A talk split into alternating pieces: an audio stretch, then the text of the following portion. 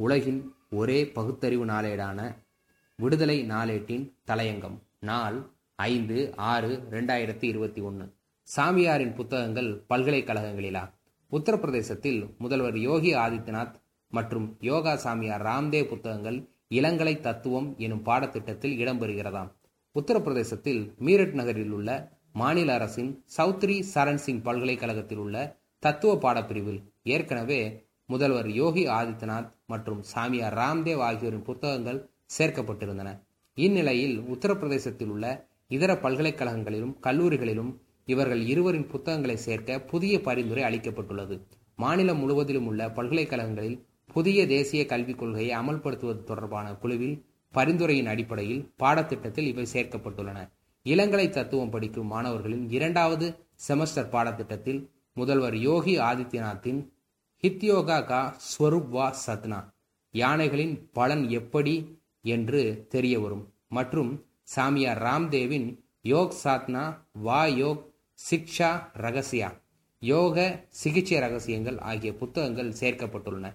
இந்த இரண்டு புத்தகங்களையும் மாநிலத்தில் உள்ள அனைத்து பல்கலைக்கழகங்கள் கல்லூரிகளில் தத்துவ பாடத்திட்டத்தில் சேர்க்க பரிந்துரை அளிக்கப்பட்டுள்ளது. இந்த இரண்டு புத்தகங்களும் உயர் இலக்கிய கருத்துக்களையும் கல்விக்கு தேவையான கருத்துக்களையும் கொண்டிருப்பதால் அவை பாடத்திட்டத்தில் சேர்க்கப்பட்டிருப்பதாக பாடத்திட்ட மேம்பாட்டு குழுவின் உறுப்பினர் ஒருவர் தெரிவித்துள்ளதுதான் வேடிக்கை வினோதம். தேசிய கல்விக் கொள்கை இரண்டாயிரத்தி இருபதுக்கு ஏற்ப மாநிலத்தில் உள்ள அனைத்து பல்கலைக்கழகங்களிலும் கல்லூரிகளுக்கும் ஒரு பொதுவான பாடத்திட்டத்தை உருவாக்க மாநில அரசு ஒரு குழுவை அமைத்தது. இந்த குழுதான் தற்போது முதல்வர் யோகி ஆதித்யநாத் மற்றும் சாமியார் ராம்தேவ் ஆகியோரின் புத்தகங்களை இளங்கலை தத்துவ பாடப்பிரிவில் இணைக்க பரிந்துரை அளித்துள்ளதாம். இது குறித்து சௌத்ரி சரண் சிங் பல்கலைக்கழகத்தின் இயக்குனர் டி என் சிங் கூறுகையில் குழுவால் பரிந்துரைக்கப்பட்ட புத்தகங்கள் கல்விக்கான உயர்ந்த கருத்துக்களை கொண்டுள்ளன.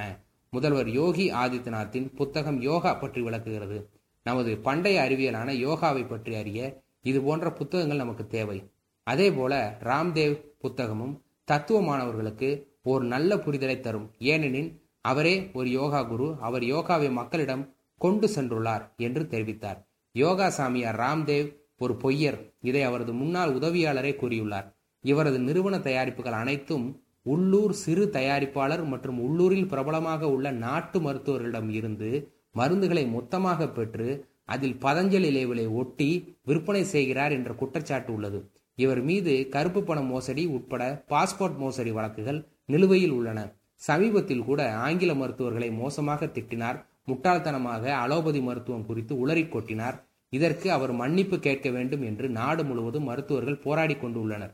இவர் தயாரித்த கரோனா தடுப்பு மருந்தால் எந்த ஒரு பலனும் இல்லை என்று இந்திய மருத்துவ கட்டுப்பாடு நிறுவனம் அறிவித்த நிலையிலும் இவரது மருந்து வெளியீட்டு நிகழ்வில் சுகாதாரத்துறை அமைச்சரான ஹர்ஷவர்தன் போக்குவரத்துத்துறை அமைச்சர் நிதின் கட்கரி ஆகியோர் கலந்து கொண்டனர்.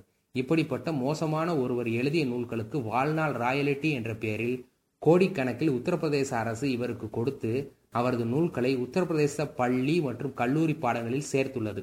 இதை படிப்பவர்களின் மனதில் எவ்வாறான விளைவை ஏற்படுத்தும் என்று கல்வியாளர்கள் கவலை கொண்டுள்ளனர். உலகிலத்திலேயே இப்படி ஒரு தவறு உலகத்திலேயே இப்படி ஒரு மோசமான மக்கள் விரோத அறிவியலுக்கு பொருந்தாத அரசுகளை பார்க்க முடியுமா? பாஜக ஆட்சிக்கு வந்தாலும் வந்தது.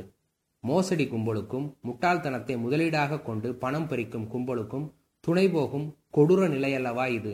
மக்களிடையே அறிவியல் மனப்பான்மையை ஏற்படுத்த வேண்டும் என்கிற இந்திய அரசியலமைப்பு சட்டத்தின் ஐம்பத்தி ஒன்னு ஏ ஹெச் பகுதி குப்பை கூடையில் வீசி எறியப்பட்டு விட்டது நீதிமன்றங்கள் என்ன செய்கின்றன?